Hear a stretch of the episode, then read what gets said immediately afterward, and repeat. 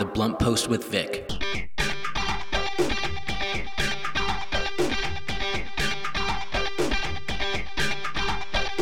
Good morning, happy Monday, and welcome to The Blunt Post with Vic. I am your host, Vic Gerami, the editor and publisher of The Blunt Post. The Blunt Post with Vic is a program that covers national, regional, and local headline news, offers analysis and commentary, and I interview members of Congress, local elected officials, and other high profile public figures. I'm very excited for my special guest today. He is an exceptional member of Congress whom I admire very much. Uh, he's a genuine leader who fights tirelessly for the rights of all Americans and even people around the world. Uh, that's New Jersey Congressman Frank Pallone.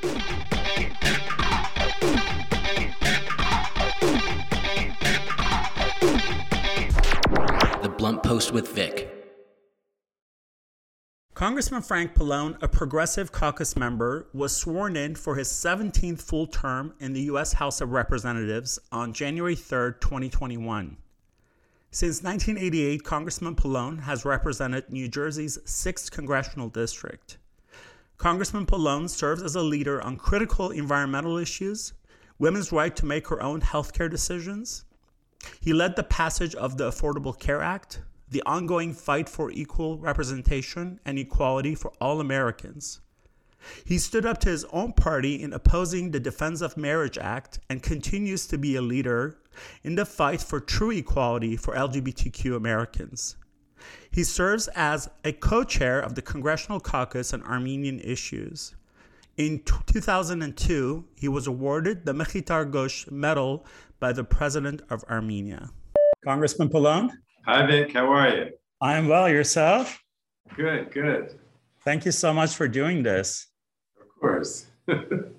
With your schedule and everything on your plate, I'm very grateful. Oh, you're welcome. Is your your are you Armenian? Yeah, I am. My last name was butchered through multiple generations. No, I figured it was probably ended with an IAN, but now the way it is now, it sounds like it's Italian. But you no, look. I, know, I get that sometimes. But you look Armenian. yes, I'm all Armenian. They they do doubt me though when I when I go to Armenia at the airport. I always get that sort of that sort of uh, suspicious look at first. and no, I'm definitely Armenian. I tell them, look at my nose. Does it look like you know it's not Armenian? Well, Italians and Armenians look a little like, but I, you you definitely look Armenian true, true. Well, first, I just want to thank you. I've been uh, I've been a super fan of yours for many years. Um, you have truly been a, a, crusader for.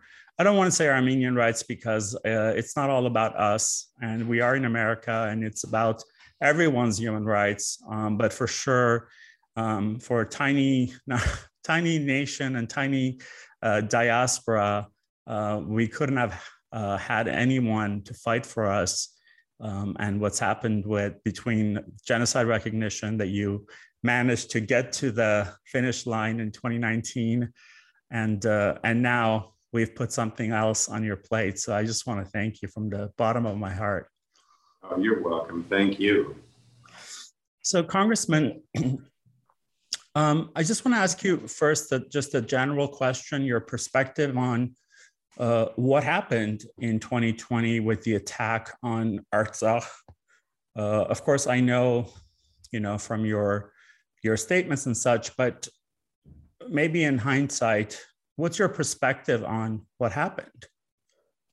Well, I think that um, you know you always have to take these dictators' uh, word when they say they're going to attack you or they're going they say they're going to uh, resolve things through military means, you know, I think a lot of people say, well, do they really mean that? But I usually take them on their word when they say they're going to do things bad.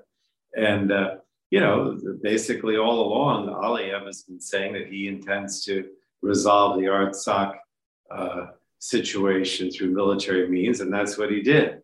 Um, I think that he had, um, you know, two advantages maybe that we didn't realize. One was that he would have direct support from uh, Turkey, you know, with its generals and its uh, and its men and its uh, equipment, and that also um, they were able uh, over the last ten or twenty years to upgrade their military uh, so that they had um, new technological means of, content, of conducting the war, particularly the drones, that um, were very high tech and that uh, Armenia did not have or didn't have access to.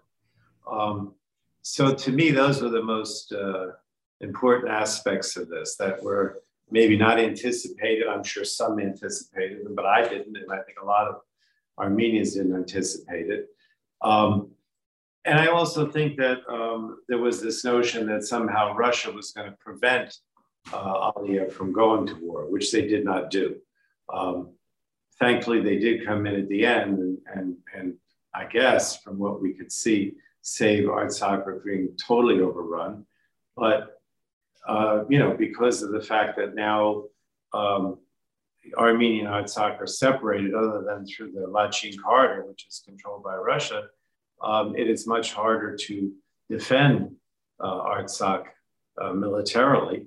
And, um, you know, we just have to uh, accept the fact that this occurred and see what we can do to protect Artsakh, keep it Armenian uh, through diplomatic means. Um, and um, you know do whatever we can to, to, to, to secure it for the future whether that be military, diplomatic, or whatever. But the military options are more limited now because of the separation of the land area. Correct. Um, I want to ask you about the diplomatic means, but uh, a question about your. You called on Congress to investigate Azerbaijan for war crimes. Where do you think that's going to uh, going to go, considering Azerbaijan's uh, very powerful lobby and uh, its uh, resources uh, well, you know, oil and gas for so many Western powers? Well, I wouldn't worry so much. I, am not to say to reject it completely, but I do think that this war has landed most of the West, uh, you know, clearly on the side of Armenia, right? In other words, if you ask um, congressmen, your typical congressman, uh, even if they're not part of the Armenia caucus, which so many of us are, uh, whether they be Democrat or Republican, they realize that Azerbaijan was the aggressor. They realize that Turkey was behind it. They don't see Azerbaijan or Turkey as allies, even though anymore, even though uh, Turkey is still part of NATO. I think most members of Congress would see Turkey increasingly as a threat and an enemy rather than an ally, not only because of what they've done in um, in Artsakh, but also what they've done elsewhere uh, in the region and in other part in other parts of the Mid East and and uh, the Mediterranean. Um, so um, I wouldn't worry so much that you know Western allies see uh, you know uh, Azerbaijan's gas or natural resources as a factor here. I think the, the concern is that um, Armenia and Artsakh are, you know, more dependent on Russia for their security than ever. And, and we wish that that wasn't the case. I mean, we want to step up and have the United States more involved in, in the security of Armenia, Artsakh, more link our trade and our economy, um, and also be very supportive of these democracies, you know, because I mean, Armenia and Artsakh at, at this point are of the former Soviet republics or, or autonomous regions or probably the, you know, one of the most democratic uh, there is. And that's important to us.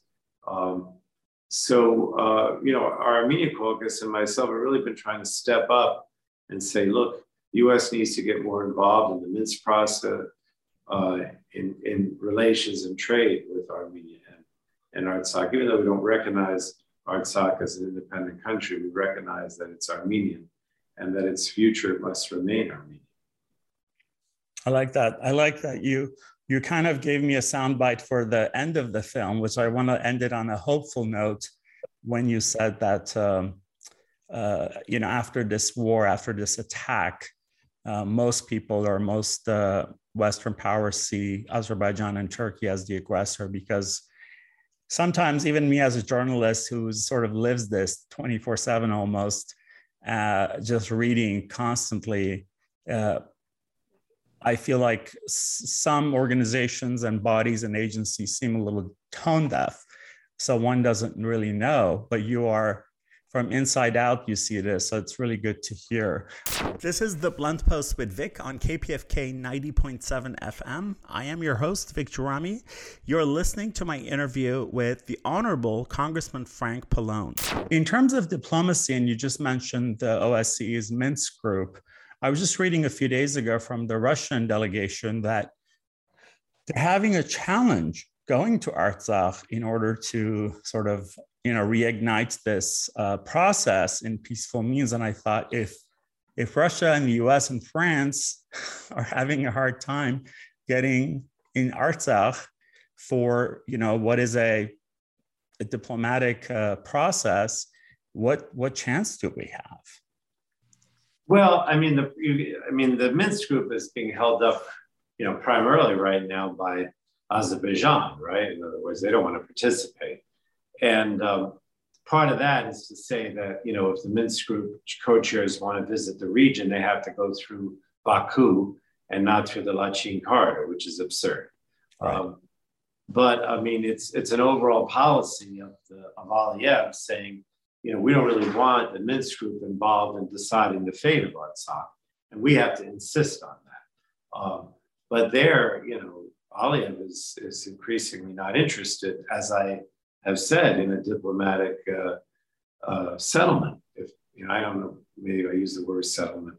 Um, I mean, that's clear. He continues to say that um, you know Artsakh is belongs to Azerbaijan, and we will determine its fate. And uh, right now, the only you know the only uh, practical uh, way that that's being prevented is by the presence of the Russian troops which is important. But I hate to say, I hate to see Russia play an increasingly uh, significant role because I worry about how much they can be dependent on to defend Armenia and Artsakh. But right now, we have to recognize that they're the only they're the only uh, game in town. Without them, uh, you know, uh, might just you know continue the war in Artsakh. Yeah, I mean, um, uh, Russia proved to be less reliable than imagined in the in the beginning, and it at some point we didn't know if it was playing all three sides.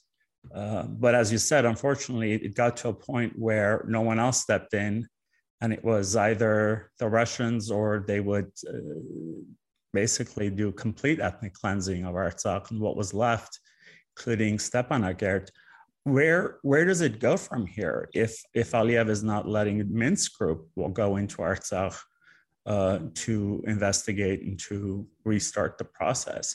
Is is the U.S. Uh, able to in, you know inject or insert some power?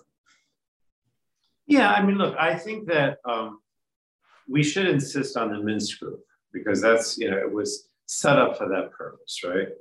But um, you know, I, there's a lot of things going on that I think could lead to Azerbaijan ultimately, or Aliyev ultimately, uh, you know, participating again in the Minsk group process. I mean, obviously, you know, uh, the uh, the Armenian government is, you know, meeting with the Russians. Uh, um, they're also meeting with uh, Turkey, right? I mean, I, I think that any effort to reach out uh, through diplomatic means with Turkey, with Russia, with Azerbaijan. I mean, all these things are useful. And we want to get away from this idea that uh, everything's going to be resolved militarily, right? Uh, the threat not only to Artsakh, but to Armenia itself in the south and the border areas where they've been, you know, clashing. Um, and so my hope is that as all these diplomatic uh, maneuvers continue, that ultimately we can get back to the Minsk group uh, and that would involve the United States and France as well as Russia. Um, but it's important for the United States to continue to say, look, we're here. We want to use the Minsk group. We're going to be involved in Armenia. We're going to give humanitarian assistance to Armenia, to Artsakh. We, we want the prisoners of war returned.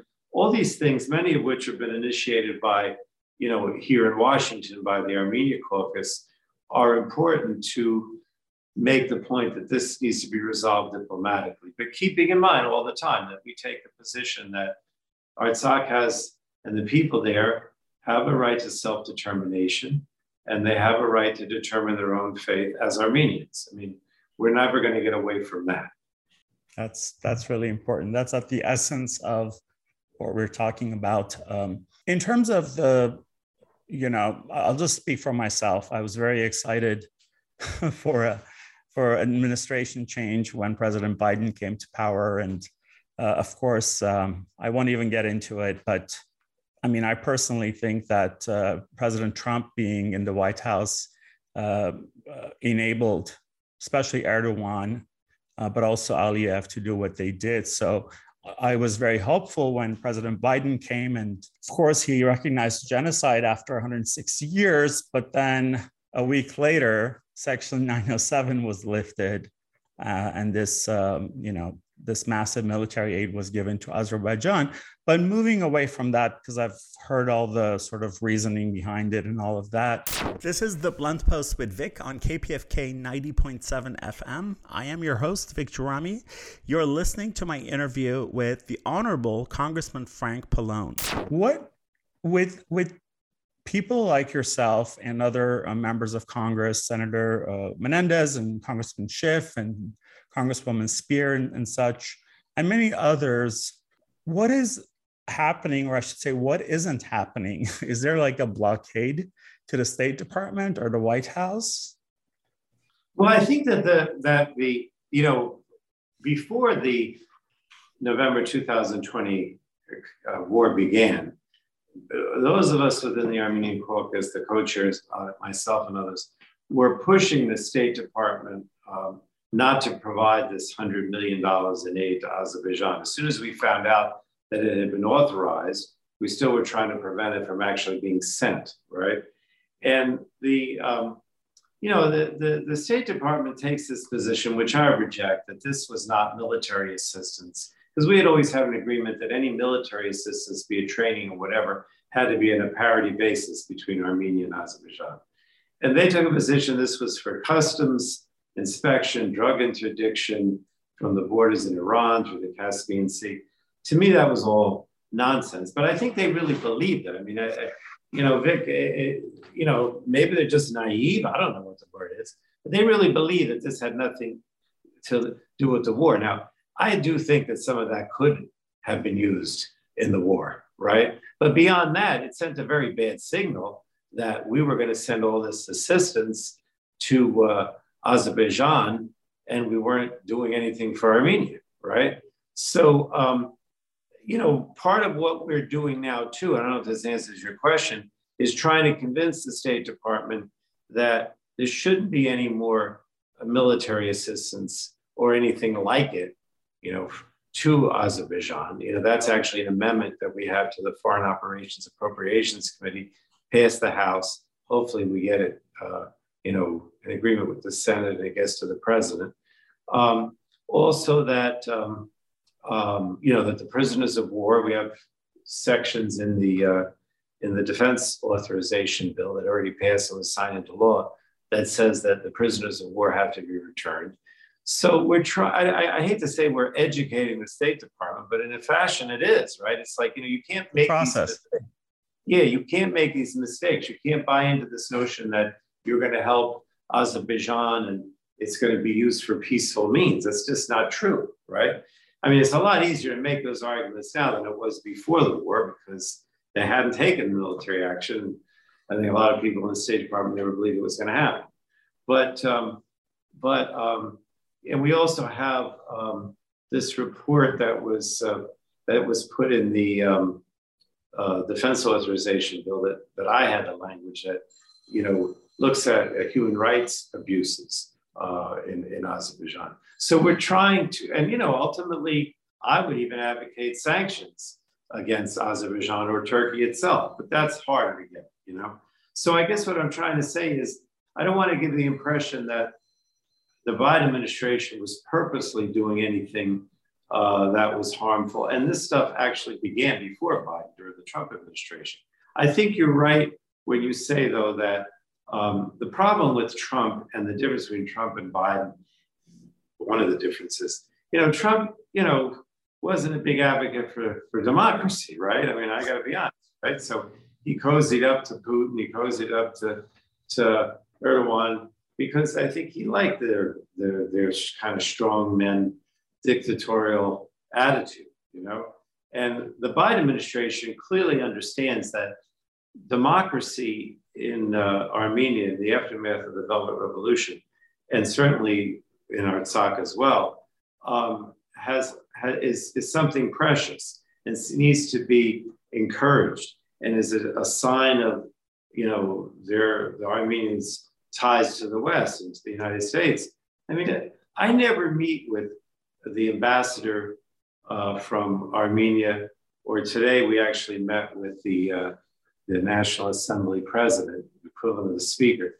And when we met with the prime minister, anytime I was in uh, uh, Armenia after the Velvet Revolution, all they do is talk about democracy and how important it is and the importance of a parliament.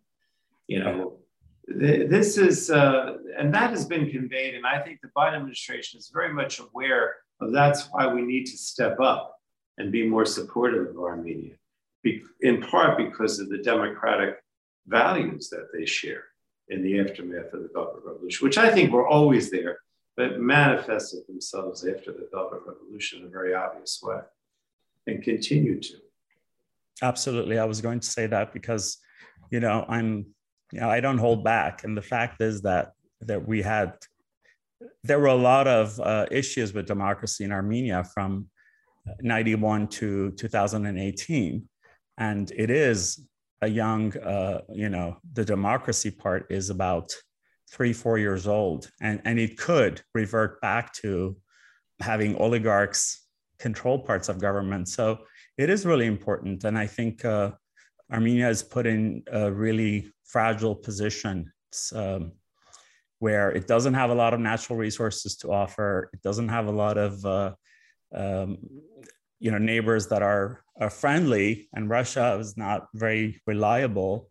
Uh, thank goodness for you know the diaspora and uh, people like you congressman who uh, who advocate for human rights.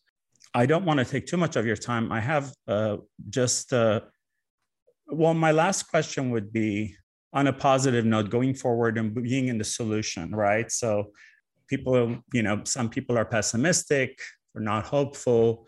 Um, what tangible and uh, you know just realistic, hopeful uh, things you have to to say or see? Or of course, you don't have a, a you know a crystal ball, but do you see coming up that we can sort of uh, be hopeful about, if you will? Well, I really want to stress to the Armenian Americans and you know the diaspora, I guess we call them, how important it is to continue to be involved, right? To continue to talk to your members of Congress and your senators about Armenian issues, to tell them to, you know, join the Armenian caucus, to continue to be aggressive about promoting Armenia, because that's important. I mean, you know, a lot of what we do in the Armenian caucus only happens because of the diaspora, you know, contacting members. And um, you know, I, I, guess I could say two things. I mean, you know, I when I came here to Congress over 30 years ago, uh, and if you had told me that we were going to see the day when the Armenian genocide uh, resolution passed in the House and the Senate, it was and was openly, uh, uh you know, stated by an American president, I would have said, I don't know if I'm ever going to see that day. But We saw that, day. and a lot of it was because of the continued act activism of the Armenian diaspora. And the other thing I would say is look, we've all studied Armenian history. Armenians have been around for, I would say, at least, well, probably what, 3,000 years that we can figure that we can go back to, you know, the ancient civilizations. And, um, and they're here to stay. In other words, you know, a lot of people have come and gone. There's certainly been ups and downs, periods when there was no Armenia, at least no independent Armenia.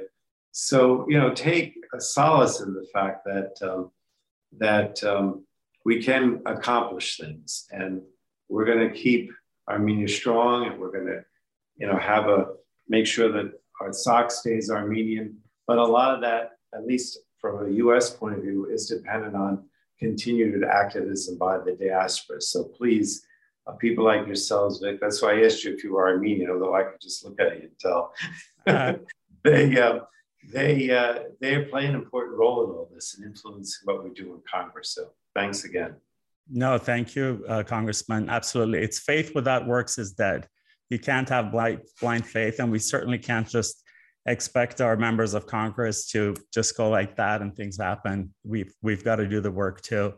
Congressman uh, Pallone, thank you so much. I truly, truly appreciate it. Hope to meet you someday.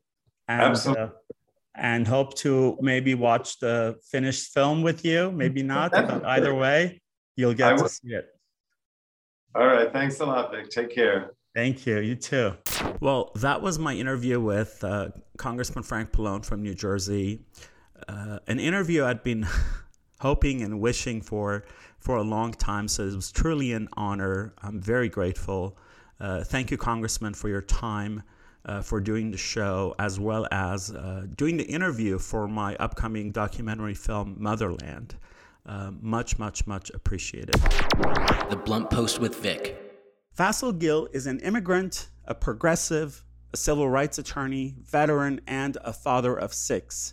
He is the leading candidate for LA City Attorney in the upcoming November elections. Faisal beat other candidates in the June primary elections by a wide margin.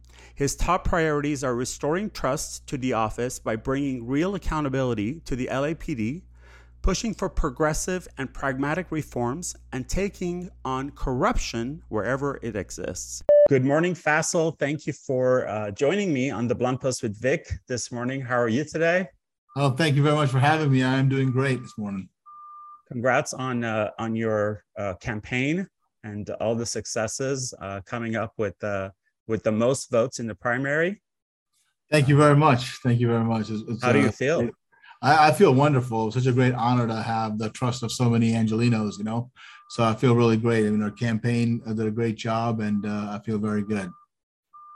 That's fantastic. So you let's let's sort of you know, sometimes we assume that every listener knows what every office does. Mm-hmm. The fact is that a lot of people don't, you know, like say they don't know, for example, what the LA County Board of Supervisors really do or assembly members do. So for those who may not know what the LA City Attorney does, um, just explain it in in you know in any way that you like maybe a, a reader's digest version sure Sure. Uh, well, the first thing I will tell folks is that the LA City Attorney is different than the District Attorney. A lot of people make that confusion. They think it's the same office. It's not. It's a very different office. So the City Attorney uh, has all of the misdemeanors that take place in the city of LA under their jurisdiction. The City Attorney is also the advisor for the City Council, the mayor, and every other department within the city. And then the city attorney uh, defends any lawsuits against the city and then can also has the ability to file lawsuits on behalf of the city against you know people corporations companies anything. So that's the job of the city attorney. Pretty easy like just oh, you know just uh, just another job.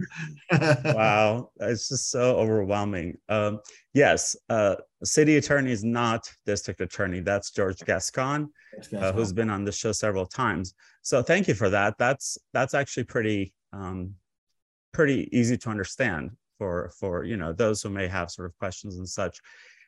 As we where we are today um, you know we're about you know a month or so from the election what's your perspective on where we are uh, as a nation starting and then as a region the greater la region where you'll be your office will be um, it'll be your jurisdiction. What's your perspective of where we are um, as a nation, as a region, politically and otherwise? I think we have a lot of issues. You know, we have a lot of issues to solve, and unfortunately, we're living in a time that's so decisive. You know, uh, divisive. I mean, uh, it was decisive too, but it's so divisive that you really can't. It, it's hard to get to a compromise. The word, you know, it's like the word compromise has become almost a curse word. Nobody wants to do it. People want to just have one view, and, and, if you have anything to do with anybody else's view, you know it's wrong. Uh, there are a lot of issues that we need to deal with as a nation and as a region. You know, as a region, certainly we have to deal with, um, you know, uh, we have to deal with homelessness. Homelessness is certainly, you know, uh, and in fact, in, in, a lot of other cities too around the nation, homelessness is a is an issue, and that comes from other that stems from other issues, affordable housing, um, that's become an issue here. I mean, those are all things that we have to deal with. From my perspective, as a city attorney, you know, one of the things that I believe we have to deal with is police reform and criminal uh, justice reform. I mean, a lot of people are getting criminal records for very low level offenses that go on to ruin their lives and go on to hurt them and us as a society. And that's what people don't need to understand is, you know, I see a lot of folks who who talk and they say, well, you know, the person should have committed a crime. It's just to them. Well, it's not just about them. You have you have a person who gets a criminal record, they can't get a job, they can't do anything else. What are they going to do? They're going to be, you know, burden on society. So we need people out there who don't have those criminal records. So uh, we have a lot of pro- a lot of very serious problems to solve, and unfortunately, uh, because of the times, it's it's much more difficult to solve those problems. Yeah. Do you feel like, um, you know, coming into this office now is any more challenging in 2022 than it would have been or it has been for some of your um, people uh, before you, uh, city attorneys before you? Oh, a hundred percent, a hundred percent. Look, we are living in an age of Twitter. We are living in an age of Instagram. We are living in an age of instant communication, right? Everything that takes place, and we are living in an age where the communication is very short, small, right? Twitter's what 160 characters. Uh, it, it's just very short sound bites. We're living in you know, sound bites. And a lot of these problems, sound bites, you can't explain them in a sound bite, but they get people excited and they get people angry in a sound bite, right? You put one little sound bite out there and bam, people are there. You know, like with me, people, uh, you know, I have certain policies that are out there that, you know, uh, I think will make things safer. But people sit there and say, oh, Faisal Gill is not going to uh, prosecute any crimes. Well, that's just not true. That's not what I've said. But that's the soundbite that's out there. Now you're facing that. Now you're fighting that soundbite, and the only way to explain yourself is through a you know regular policy to say no, that's not what my policy means. My policy means we're going to review and we're going to see what we actually need to you know prosecute and what we don't need to prosecute. But oh yeah, I think it's a lot more challenging to be an elected official right in 2022 than it was, you know, uh, certainly in 1992 or even 2002. Yeah, that's what I thought.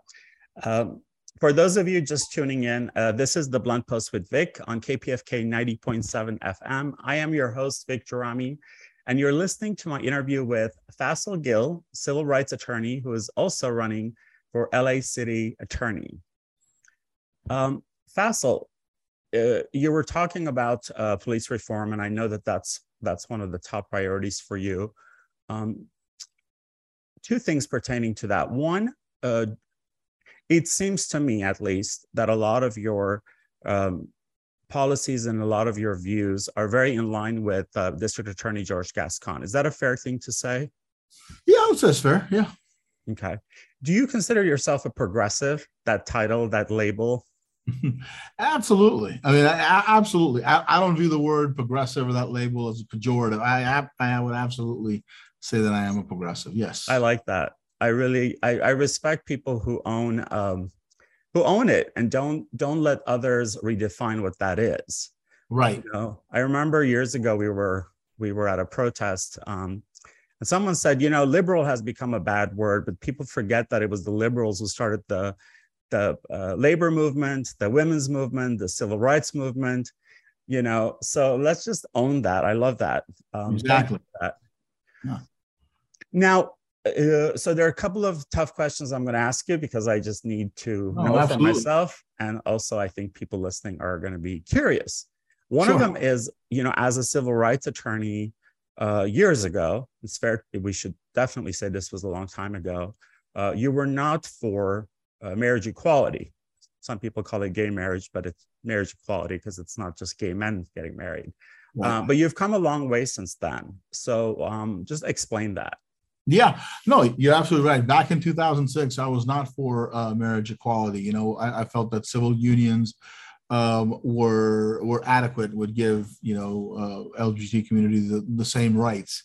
Uh, you know, since then I've learned that that it's not. I mean, marriage is a very big thing and it's a very important thing. And, you know, I'm married and it's important to me to be married. So I can't deny people rights. Um, and it was a very, I, will be honest with you, it was a very difficult transformation, not because of the, not because of the issue, because of my introspection that, oh my God, I'm being discriminatory, right? We all, everybody likes to think of themselves as fair-minded. They don't discriminate. They're equal rights. Everybody. I mean, I would say you, you go to the you know, most conservative Republican, they'll think of themselves as the same thing that, oh, yeah, no, of course I don't discriminate. Of course I'm fair minded.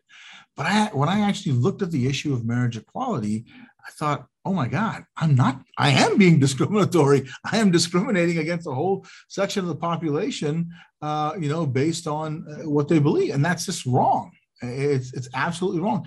And it's very difficult to come to that realization and admit that you were discriminatory. Not a lot of people, you know. But it's uh, very refreshing. Your honesty is very refreshing.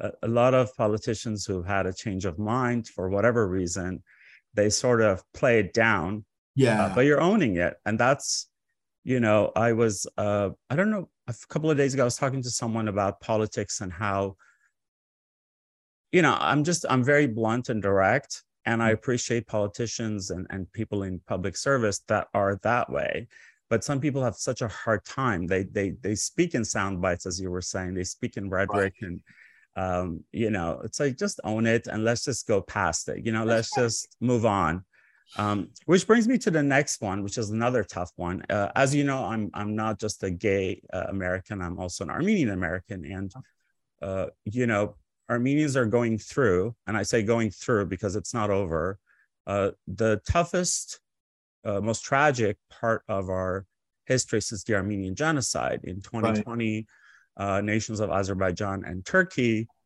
orchestrated a genocidal assault and ethnic cleansing against the Armenians of Artsakh, which uh, unfortunately continues today. Oh. Um, oh. It was during that time that I found out, um, as a journalist covering it, that uh, Turkey had hired mercenaries from Syria, Libya, and Pakistan and we should tell our listeners you're or you're American of Pakistani descent. And right. uh, of course, some will think, well, what what does this got to do with city attorney? Um, it does because a lot of constituents of yours um, are Armenian American. And also, um, I think it's just one of those elephants we've got to point out and talk about. And, you know, of course, that has nothing to do with you. The fact that there were Pakistani mercenaries killing Armenians uh, and then I found that Pakistan is the only nation in the world, including Azerbaijan and Turkey, that has not recognized Armenia. Yeah. Not even Artsakh, but Armenia. And I thought, well, what is what's going on with this? And so, you know, there's that. Uh, you know, there's there's there's this ongoing thing that's happening, and it's Armenians are on edge right now, uh, and for good reason. So, uh, I just I just was curious about your perspective. Again, you know, you're your own person. You're here in the U.S. with your wife and six children. It's got nothing to do with you. But I think it is important, and it's apropos for me to ask you uh, what you how you feel about that, and and what happened, and Pakistan's position uh, in Armenia, and really sort of being a cheerleader for Azerbaijan. Yeah. No, look, first let me say unequivocally, and I mean unequivocally, what, what Azerbaijan and Turkey uh, did in Artsakh is absolutely wrong. And I agree with you. It is it is a continuation of genocidal killing. So I am 100% against what they're doing. Uh, and as far as Pakistan is doing, I'm 100% against that as well. And I do think that they should recognize uh, Armenia. I mean, it it absolutely is foolish for them not to recognize Armenia. And you know what I've said is, if I am able to be elected as city attorney, uh, I think I'll probably be the highest ranking uh, Pakistani official elected because there are not too many Pakistani officials that are elected, especially being of Pakistan. And I was born there. I, you know, I moved there when I was eight years old. So being Pakistani, and um, uh, you know being born there. But being the, the city attorney for the second largest city in the country i think will put me in a little bit of a little bit of a position to to put some pressure on pakistan or at least talk to the officials here that look we should recognize armenia and they shouldn't be siding and doing this you know war. Uh, you know, it really amazes me on one time that, that the entire world has come together and is against Russia's invasion of Ukraine and when it comes to what Azerbaijan and Turkey are doing in Artsakh, uh, the response wasn't the same. I mean, the response should have been the same. Azerbaijan, there should have been, you know, sanctions against Azerbaijan. The world should have just basically, uh, you know, ostracized them like they're ostracizing Russia. But yeah. that didn't happen. I think that was wrong. I think that is wrong. It should happen now. Yeah, the double standard is uh, yeah. it's just really, really painful because it's almost identical. And and Russia also had a role in the invasion of Artsakh too. Right, exactly. It wasn't too far from the from the Putin uh, you know jurisdiction. Right. I appreciate that. Thank you for that. Um, oh, no, of course. It's really important to um, um, talk about that. Uh, you know, I want to go back to what has been because I've been interviewing a lot of uh, elect, not just elected officials, but people who are um, campaigning for different offices. And of course, the the top item on their list just keeps coming up, which is the unhoused, the homelessness issue. Right. And you brought that up. And uh, I'll be honest with you. I don't know how much of a city attorney's office um, has anything to do with that, any control no. over that. Of course, I don't think any one person has control over that. This is a much bigger issue than any one office. It's a national uh, issue. It's a it's an issue about disintegration of the middle class. It's an issue about income uh, income uh, inequality. It's an issue about uh, just inflated housing prices and all of that. But what well, first is what would your, if any, your office have to do with homelessness? And if so, how would you contribute to that? So, the city attorney's office plays three important roles in homelessness. First, it advises the city council and uh, the mayor on whatever policy proposals that they are proposing, whether those proposals are legal or not legal, constitutional, not constitutional, can they do that? So, that's a very important role the city attorney plays. Uh, you know, second is if there are lawsuits, which there are many, that uh, people file against the city regarding homelessness, the city attorney has to decide how best to deal with them. Do you, you know, do you settle them? Do you fight them all the way? What do you do? How do you defend them? And lastly, and and uh, just as importantly, is you know what do you do with the homeless population, the houseless that are out there on the streets? Now, the city council has, you know, I don't know why, but they've been focused on you know more of an enforcement you know clearing the encampments and putting people in jail and and and, getting them out there. And of course i want to see that too. I want to see the encampments cleared. We don't nobody deserves to be sleeping out on the streets. However how we do that is very important. As city attorney what i've said is you know there's an ordinance that they passed city council passed which is 4118 uh, that i said i'm absolutely against it because i think it's unconstitutional. And that ordinance is basically will allow the police to arrest a homeless person who is sitting, laying, sleeping on the sidewalk. And and to me, that's just not the appropriate way of taking care of homelessness. So the next city attorney is really going to play a huge role in um, you know uh, in the homeless policy that's being developed. Wow, I I didn't you know I didn't have an appreciation of of how much uh, the city attorney's office have to do with uh, all of it. It's just all tied. It's all tied together from the city to oh yeah the supervisors. The city attorney's office is in the middle of just about every single issue that takes place in the city of Los Angeles. I mean, it's one of those offices that are not really focused upon a lot, uh, but it is absolutely in the middle of just about every every policy that takes place. Wow, thanks for that. What are yeah? What's on your agenda for the next almost two months leading into the election? Well, we're you know we're campaigning. We're campaigning hard. Um, talking to people, talking to voters is the number one important issue. So, you know, I'm going out to as many events as I possibly can go out to. I'm talking to people. Uh, we're canvassing. Uh, you know, uh, you know, out there together with other candidates, by ourselves as well. We're going to start, you know, phone banking, phone texting, or not phone texting, phone banking uh, and then you know afterwards just a regular communication. So the next two months is just meeting as many voters as i possibly can and you know getting our message out there to as many people as we possibly can get it out to. Okay.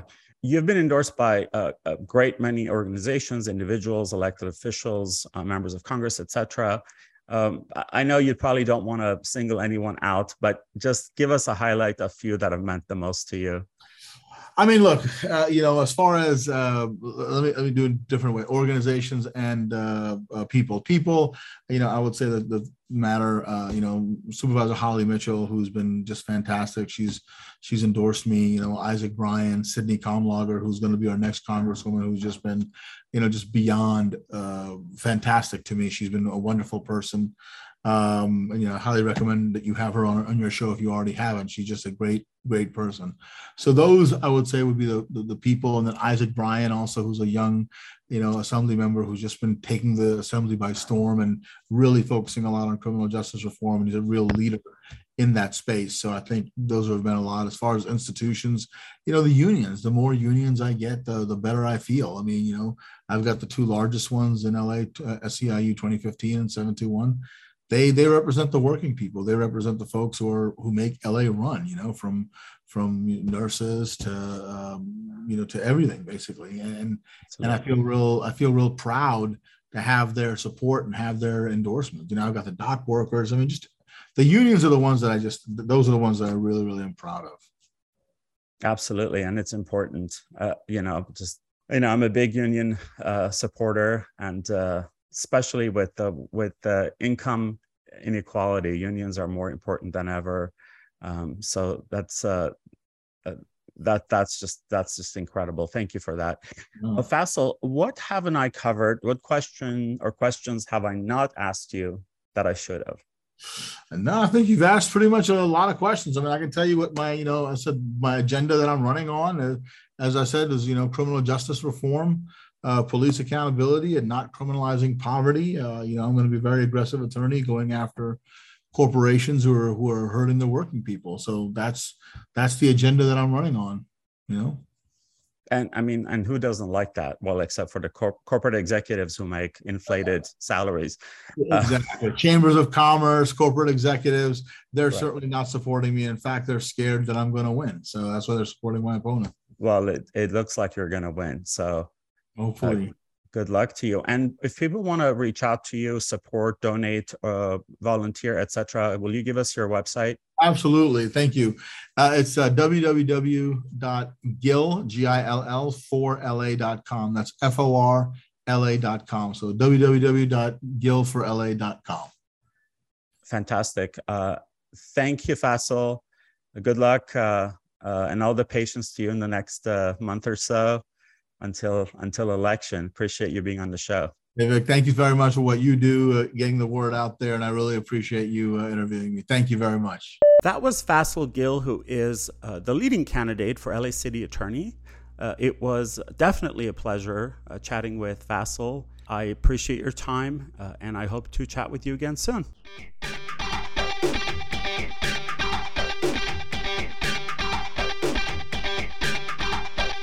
Before we go, I'd like to thank my producer, Ricky Herrera, without whom this show would not be possible, and KPFK, the station that brings you unfiltered and commercial free news, opinion, and hopefully some inspiration. Thank you for joining me today on The Blunt Post with Vic. Tune in next Monday at 6 a.m. for another episode.